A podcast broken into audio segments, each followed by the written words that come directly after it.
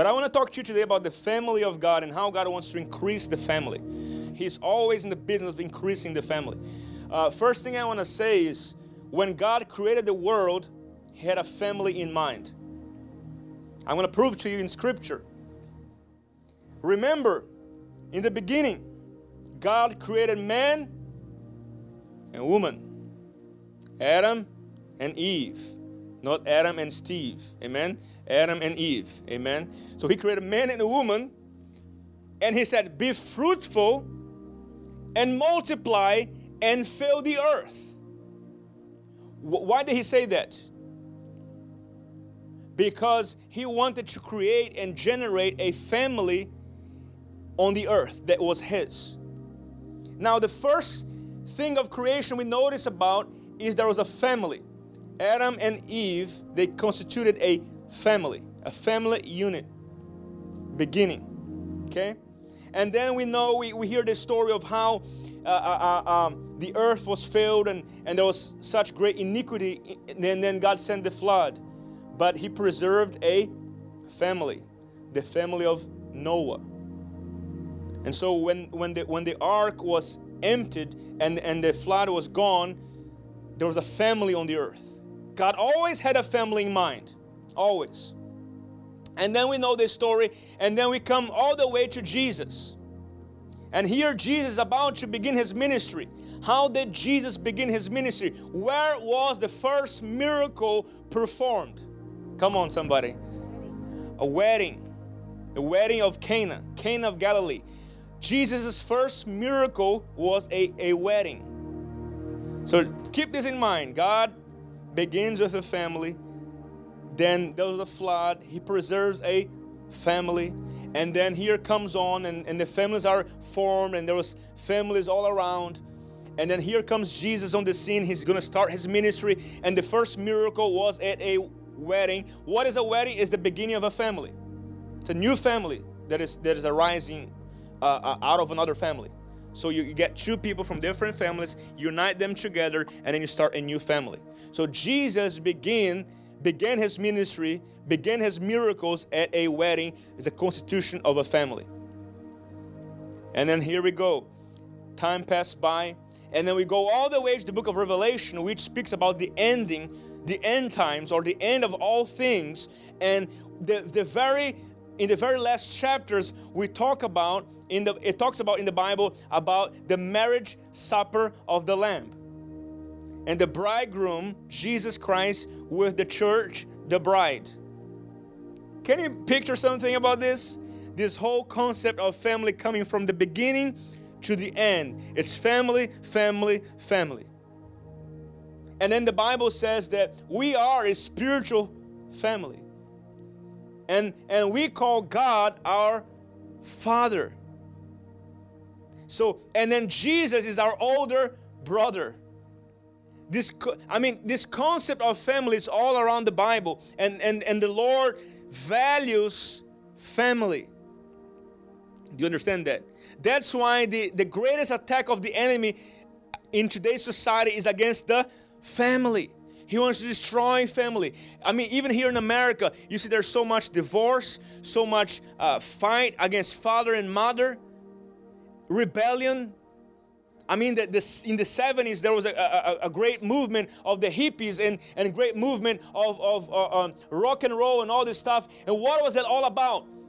Rebellion. Against what? Family. Against parents and it's interesting because in the Bible it talks about uh, that in the last days, God, in the book of Malachi, said that He'll restore the, the heart of the fathers to the children and heart of the children to the fathers. God is speaking about family restoration. It's, it's in God's DNA. He wants to build a family. Hallelujah. Praise God. So God is all about family. And then even as Joshua said, as, as for me and my house, we shall serve the Lord. God wants your family serving the Lord. He wants to reach your family. He wants to reach your children. He wants to reach your grandchildren. Amen. He wants to reach that uh, there's a, a, generational blessing coming into your family. How many believing for a blessing of God coming running all over your family? Amen. Praise the Lord.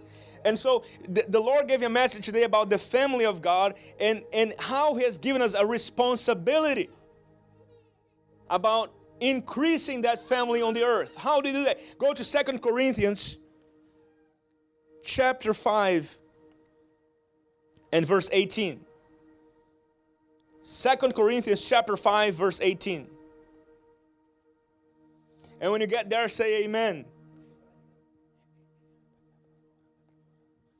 2 Corinthians chapter 5 verse 18.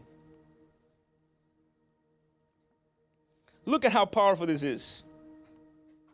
The family of God. That's the title of this message. Okay? It says, Are you there? Say amen. Now, all things are of God who has reconciled us to himself through Jesus Christ and has given us the ministry of reconciliation. That is, that God was in Christ reconciling the world to himself, not imputing their trespasses to them, and has committed to us the word of reconciliation. Now then, we are ambassadors for Christ, as though God were pleading through us. We implore you on Christ's behalf, be reconciled to God. You know what the Apostle Paul is saying? He's saying that the Lord has entrusted to us a ministry. You may say, but I'm not a pastor, but you got a ministry. You know what the ministry is?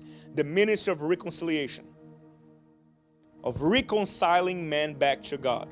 You and I have this responsibility. How can we do that? By preaching the gospel, reconciling men back to God. And said that we are ambassadors.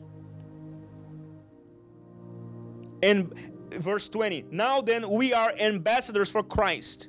What is an ambassador? What do you understand by an ambassador of the United States in Brazil? Ambassador of the United States in the Philippines. What does that mean? It's someone who represents that nation. For example, someone as an ambassador of the United States in the Philippines, they live by the government of the United States. Their salary does not come from the Philippines, even though they live there, their salary comes from the US. The rules they live by, all the things they do, they represent America in the Philippines. Does, does that make sense? So they live with the United States in mind in first place, and they live to represent this nation over there. Now, what the Apostle Paul said that we are ambassadors for Christ, that means we represent the rights of Christ and the things of Christ on this earth. We don't live by the things of the earth, we live by Christ. Our salary, our maintenance, our uh, uh, uh spiritual life, our family, everything has nothing to do with this world, but everything is connected to Christ our resources, everything is coming from Christ because we're His ambassadors, we're His representatives. So you got to understand and see yourself as someone who represents a greater kingdom. You're not just from the world, you're in the world, but you're not from the world. You are an alien living in the world. Amen. You're an alien. You're an, an ET. Amen. If I can say that. you're an alien in the world. I remember this Christ, this story in Brazil. There was this lady that was really, really old, and it was like in my hometown. She was really old, and she and her, her hair was like long, and and she was like an interesting character, I should say that way. But um, and then she was coming back home from a late service. The service ended at 11 p.m. and she was walking home. And you know, in Brazil, there's a lot of uh, some cities. There, some areas of the cities there robbery and stuff like that. So she was coming back home by herself walk in the middle of the street. And then this thief comes and says lady give me your purse give me everything you have. And then she, she, she turns and she's like i'm not from this world. So so the man, the thief looks at her like oh my goodness and started running. It's like he thought she was a ghost you know? But out of the blue said she turned and said seriously i'm not from this world but what she said was true. She was not from this world. We got to have that conscience that we're not from here, that we're pilgrims on the earth, we're passing by on this world. And, and then, even as this lady said, I don't know why she said that at the time, said, I'm not from this world. And the guy thought she was a ghost or something, and he ran away so she didn't get robbed. That's what came on her mind. she was. I, I still remember. I, I remember this lady because I was a little kid. I to see her in church, and then she come to greet me. I was like, oh, she's like really. She, she held my hand. I was like, wow, she's different. But anyway, when she said, I'm not from this world, he ran. But that's the mindset that we got to have that we came here as ambassadors, as someone who represent Christ, and I represent Christ. And so he said twice here, he gave us the ministry of reconciliation. What does that ministry mean? People in the world, they're lost, they are dying, they are, they are depressed, they are uh, uh, uh, without purpose, without sense of belonging. They don't know why they're here, what they're here for. What am I doing? Why do I wake up every morning? What for? Is it just to make some money and then work my way through surviving? Or is there a greater purpose in my life? Is there a God? Does God love me? Who is He? And, and so uh, God has given us a responsibility as a church to reconcile people back to God. And many of them, they are at the stake where they are ready. They're more ready than you think they are. The problem is that the enemy has blinded us many times with lies. No, people are never going to hear you. They don't want to hear the gospel. They don't want to hear about Jesus. They don't want to hear about the cross. They don't want to hear about anything of the kingdom of God. They don't want to hear it. They don't like the things of God. The thing is, many people have gotten a religious view of the kingdom of God, and that has given them a bad taste. A bad taste. But it's time for us to say, hey, listen, I want to show you, oh, taste and see that the Lord is good. I want to show you, I've tasted Him. I know He is good. He's merciful. He's good. He's loving. He's kind. He's wonderful. He's powerful. And I'm going to show you that He is all that He said He is. The, the, the topic, or not, I should not say the topic, but the, the, the, the subject of evangelism has been burning in my heart. That we, we must, even for example, this past two weeks we did the evangelism during the conference, we got a phone number of a guy that he almost came to the church today, but he was working. And, and I, I as I spoke to him on the phone, I could see that he's, he's needy, he's in need of God. And said, I want to make a church, church. I want to come church, church. I want to visit, you know. And I said, we're going to pray for you. He's all the way from Africa and he's living here in Richmond. And so we must do something about this because when we reach out, we shall be blessed in return. Don't live life for yourself only. If you live life for yourself only, you're wasting. It's a waste to live for yourself. Stop navel gazing. you're like looking yourself only. And then you look at yourself, and then you're like, me, myself, and I. That's the Trinity. No, listen. It's not me, myself, and I. It's the Father, the Son, and the Holy Ghost. Stop looking yourself. And I want to read. I, am reading a book. I was reading this book. It's I've read before, but it's like always good to read it again. This, this book is called Soul Winning by T.L. Osborn. How many have heard of T.L. Osborn before? Only Pete. Okay, T.L. Osborn was a preacher. Uh, he passed away in 2014, but he, he was lived to be 90 years old and he went to more than 100 nations, like preach the gospel. And he did, his heart was to reach after the lost, to go places where no one wanted to go, to go to tribes and, and, and countries where they, they didn't even know what the gospel was, they didn't even know what Jesus was, and he would like do crusades and stuff. And and there was a, an interesting thing that I want to read to you um, about. Uh, about how the how the early church how the early church operated. Because we got to come back to the book of acts and see how did the church operate. How did they do it? Look at this. How would you like to visit the early church? Would their lifestyle of soul winning interest you? How do you think they function as a church? Who are the preachers how many were witnesses which denomination was the largest or the most popular? I mean, back then there was no denomination in the first place, but anyway, it's just for the sake of illustrating to us. What is our personal concept of church in the New Testament times? Could we follow its example or have times changed too much? Let's take a journey into our minds and make a visit to the church at Ephesus. You know, Ephesus is where Turkey is nowadays. Let's imagine a conversation we might have. Okay? Good evening, Priscilla. That's Priscilla from the Bible, Priscilla and Aquila. We understand that you and your husband Aquila are members of the church here. Could we come in, come in and visit for a while? Certainly, come in, Aquila and Moses. If you don't mind, we would like to, for you to tell us about the soul winning programs of the churches here in Asia Minor. We read that you have been members of the church at Corinth and Rome, as well as here in Ephesus. You must be qualified to tell us about evangelism in the New Testament church. If you don't mind, we'd like to visit your church while we're here. Sit down, invites Priscilla. You're already in the church. It meets here in our home. See how different the concept is already? The church back then, they met at homes. Where's your sanctuary? Where's your church building? What's a church building? Aquila queries. No, I guess we don't have one. Tell us, what are the believers doing to reach the city of Ephesus with the gospel? We've already evangelized Ephesus. Every person in the city has received a gospel witness. What? Yes, is that unusual? How did you do it? You don't have radio? You don't have television or electronic communication? Did you organize big public meetings?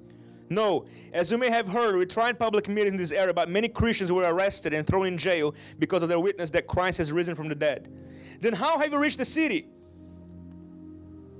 Aquila answered, We've just gone to people wherever they are, at work, in their private homes, and have given Christ's message to them. That's the way the believers evangelized Jerusalem. And then he, he puts a scripture here, Acts 5:42. They did it in a very short time, and the other churches in Asia Minor have followed their example. Does that idea work everywhere? So the first thing we, I want you to picture this is that this is just an illustration that T.L. Osborn did. Of course, it's not real because Aquila lived in the first century and Priscilla. But it's just like someone from here coming today to their church and say, hey, what's your program? Can I come to your church? Do you have a church building? And he's like, church building, what is that? that was interesting. We meet at our home. And he said, have you, um, have you tried to evangelize? No, the whole city already heard the gospel. How? We just went where they are.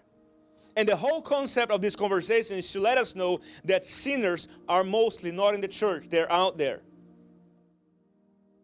And then the whole struggle is that sometimes, and I'm not saying it's wrong to invite sinners to come to church, which is good. I think we should invite them for sure. But the whole point is not just to invite them to come to our sanctuaries, the whole point is to take the gospel to them where they are. Many people are not going to read their Bibles. Many people are not going to have an experience with Jesus Himself. But listen to me you are the one who carries Jesus in yourself.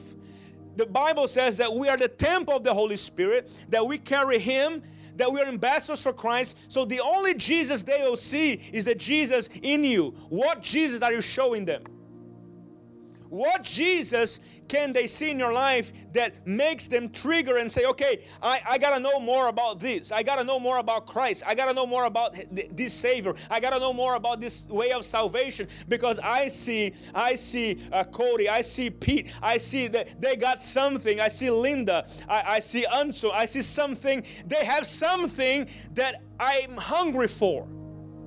They have something in their lives that I'm craving for. There's some kind of peace, there's some kind of joy, there's some kind of, uh, uh, uh, love or feeling that I feel when I'm around them, and I must know more about it. Hallelujah. Uh, how many heard about Charles Finney? Revivalist.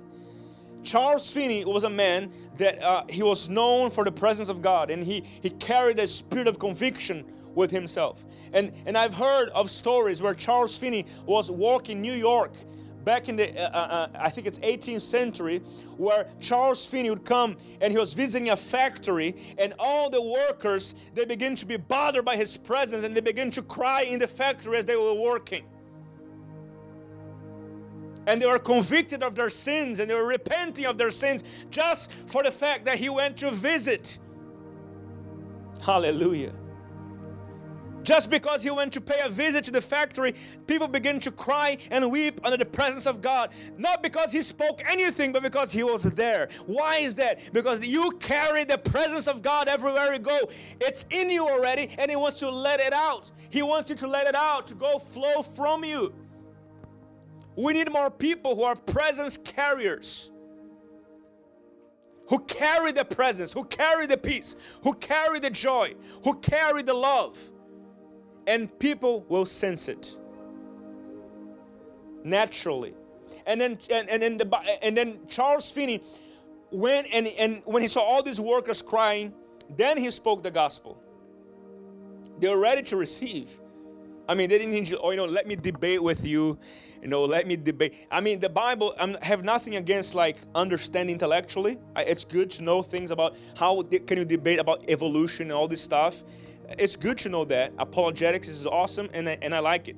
But listen, the Bible didn't tell us go into all the world and debate the gospel.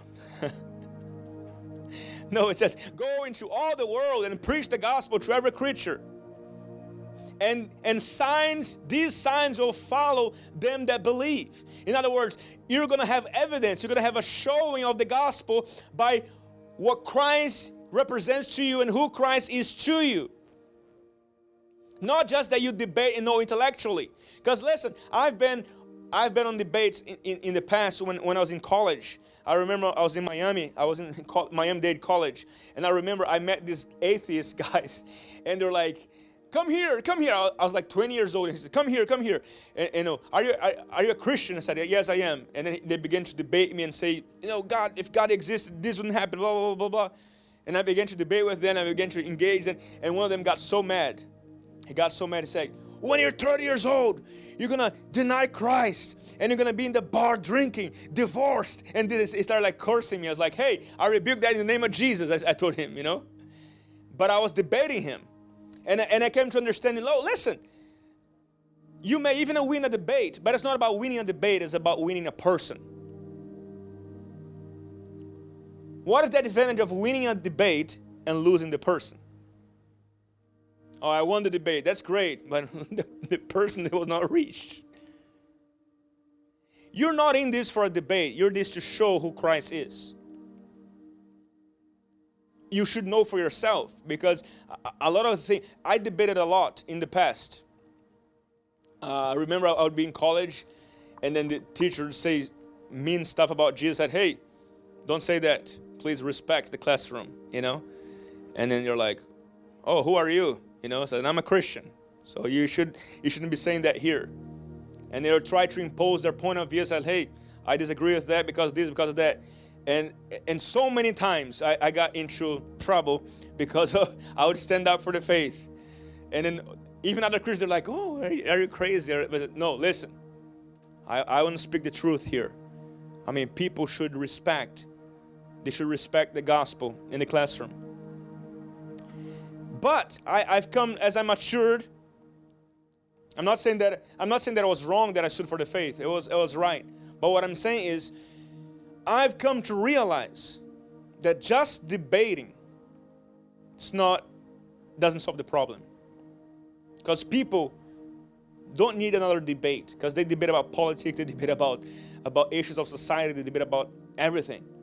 So just another debate will make no difference. It is not the debate that makes a difference, it's the presence of God. And how do I increase the family? Jesus has Jesus has had a dream when he was on the cross. Getting men and women from every tribe, race, nation, tongue, culture coming to the Father and increasing his family. And our purpose on the earth is to increase this family. Every person who comes to Jesus Christ, they become a part of a family. They become part of the family of God. I mean, look at us. Look at our group. Look at our church. We got a different blend of people here from different backgrounds, different nations, different languages. We're multicultural already. And that's the beauty of the gospel because the gospel makes every culture and every race and every tongue come together as one. And there's no superior no, nor inferior. We're all one in Jesus Christ. We're all washed by the blood of the Lamb. We're all one. We're all equal before the Father. And there's no difference when He sees us. He sees us through the blood of Jesus Christ and He sees us as one. That's the beauty of the gospel. I mean, how many can testify to that? That's why I, lo- I love multicultural. I love that because it looks like heaven. You know? It looks like heaven. Heaven, you won't be like, oh, this group here in heaven and then that group over there. No, it's all together. It's all one. We're all worshiping God all together.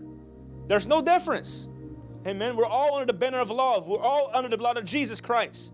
And that's the beauty of the gospel. And so when we speak about family, we have seen that from the beginning, God thought about family. In the in the Old Testament, in the old Hebrew language, every letter had a symbol. Okay? Uh, uh, it was it was pictographic. Every letter had a symbol. It's not like, for example, A, B, or C, but every letter had a symbol. Um, and one of the symbols of the first letter of the Bible was a tent. It was a tent, which symbolizes a house back then. So, everywhere throughout the Bible, God says family, Adam and Eve, Noah and his family were preserved. Jesus in the Cana of Galilee, the book of Revelation, the wedding, the marriage supper of the Lamb, family all around. And then, and then, and then Paul said, You and I have a ministry to reconcile people back to God. What are we doing with that responsibility? And I don't say that to place guilt on anyone because it, actually, by guilt, you cannot accomplish anything. Some preachers like make me, oh, you know, you're doing this wrong and you should do this because I don't, if you don't do this, I mean, that will happen. You know, listen, through guilt, I mean, people not move, but through love, they will move easily. Motivate people by love, not guilt. Motivate people by the blessing, not the fear. Oh, you know, you, you better do that. Do it. That's why I always say you do things by love. I mean, nobody has to convince me to be a giver. Nobody has to convince me to praise God. Nobody has to convince me to do to come to church or to do this or to do that. I, I do it because I love Him. And I've learned to love, to do things out of love, not, not out of guilt. Religion will always, how can I say, manipulate you to do things out of fear the gospel works through the love of Christ, and, and the love of Christ compels us. That's what the Apostle Paul said. So when I speak about the love of Christ and people do things by love, listen, I don't have to tell anybody to worship God. They already know what they're supposed to do. I don't have to tell anybody, you know, you should do this or whatever, because by love, of course, you instruct people, but what I'm saying is, is the love of God that will produce the results and the fruit. I've shared this testimony here before, but I wanna I wanna share it again in case someone did not hear. I was in, in Brazil in this in this in this favela, slum. We're going again in December. And we took lots of food to the poor. I had these two heavy food baskets that, that we purchased in, in Brazil. We purchased the food down there because, of course, we don't take the food from here to Brazil. That would be like crazy expensive to, to take the food from here because a bunch of food. So we, we purchased down there. So we purchased the food and I had these heavy food baskets and I was coming, I was coming in this poor area. I mean, talk about poverty, extremely poor. And then this lady's coming by, and I say, and I, and I tell her, Do you want this food, ma'am? Do you want food? Do you need food? And said, Yes. So I gave her the two food baskets that I, I, I got in my hands. And then she gets the food basket and she starts crying, weeping. And I'm like, I like food, but I wouldn't weep over food. You know what I mean? like if someone gave me food, it's like, I wouldn't be weeping over food. But she started weeping, like she couldn't even like talk. And I said, What happened? Why are you crying so much? You know what she said? I'm a single mother. I have kids back home. And I had nothing to eat. We had nothing to eat. Nothing. All our money was gone. All the food that I have was gone. I didn't know what to do. I'm unemployed, have nowhere to get the money from. And this morning, before I left my house, I said, God, if you are real, if you exist, and if you care, do something about my situation today. She was not a Christian, by the way. But when you're in trouble, you cry out to whom you know that can solve the problem. God, if you're real, you exist, and you care, do something about this today. The moment she said that prayer, we even with not being a Christian, she prayed and she opened the door. I was next to her house. Ma'am, do you want food? I mean, what are the odds that I'll be all the way from America? Seriously. Come into that extreme poor place that I didn't even know how to get there by myself. The driver had to take me there, take us there, whole team, because I didn't even know. I mean, I had no clue how to walk around that neighborhood. Because if they left me in the neighborhood, I'd be lost. I'd be like asking for information because I didn't know how to get out of there. It wasn't real, Rio de Janeiro. And then, and then she's like, "You came and, and you said, do you want food?" I mean, it looks like you're an angel. Seriously, because you came to answer the prayer. You are the answer to my prayer. When she said that, that struck me. You can be someone's answer. You can be the answer to someone's prayer. Someone is praying about something and then you are the answer. What did Jesus say? You are the light of the world. You are the salt of the earth. You are. Why? Because Christ in you, the hope of glory.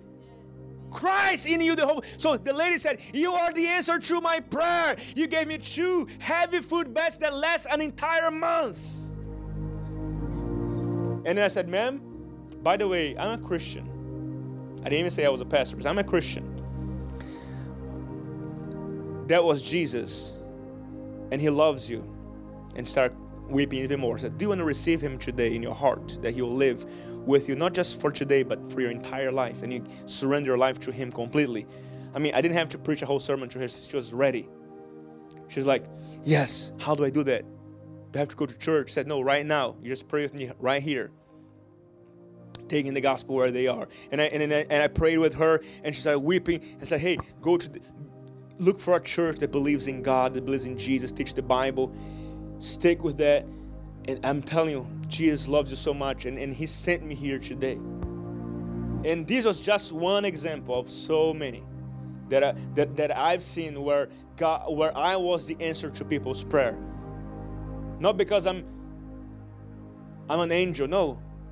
As a matter of fact, let me tell you something the, the secret before we, we, we go. How many are hungry? Amen. You're hungry? Okay. Give me give me five minutes. How many give me five minutes? Okay, five, five, five, five. That's 20, okay? That's 20 minutes right there. But uh, hallelujah. Where was I? Hallelujah. You're hungry. Yeah. Yeah. I'm, I'm a little bit hungry, but it's okay. I'm, I can handle that. but what I'm saying is that I was the answer to people's prayers so many times. They've prayed, and they, and not because I'm an angel, no, nor nor are you an angel, but the secret is this: God has entrusted this message with us, not angels. Some people think, oh, the angel will go and preach the gospel. That's not going to happen. He's going to use human beings. When God wanted to reach men, He sent Jesus, and the Bible says the Word became flesh and dwelt among us. He needed to come in as flesh. Why? Because he's invisible, invisible God. He needed to come as flesh so that people could say, oh, you know, I can touch him. He's real. he's, he's, he's, I can hear him, I can sense him. He's flesh and blood. And then Jesus ascended to heaven. Now, now, the secret is this the Holy Spirit was with Jesus and upon Jesus. But when Jesus ascended, what did he say? I'm going to send you the Comforter. He'll be in you forever and he'll also be upon you. The Holy Spirit is in you for yourself, but He's upon you for others. I'm going to say that again because that was good. Come on. Amen. Hallelujah. the Holy Spirit is in you for you. He's in you to guide you, to speak to you, to teach you all things, to remember what Jesus said, but He's upon you for others. He's upon you so you can help others. And then the Holy Spirit was upon Jesus. Jesus went up and said, uh, Don't worry, guys. I'm not going to leave you orphans. I'm going to send you my spirit. And now, when Jesus was on the earth as, as a man, he was he had a little bit of limitation as far as where he could go because he had one body only. Does that, does that make sense? It doesn't diminish him as God because he was God. But what I'm saying is, as long as he was on the earth, he had one body only.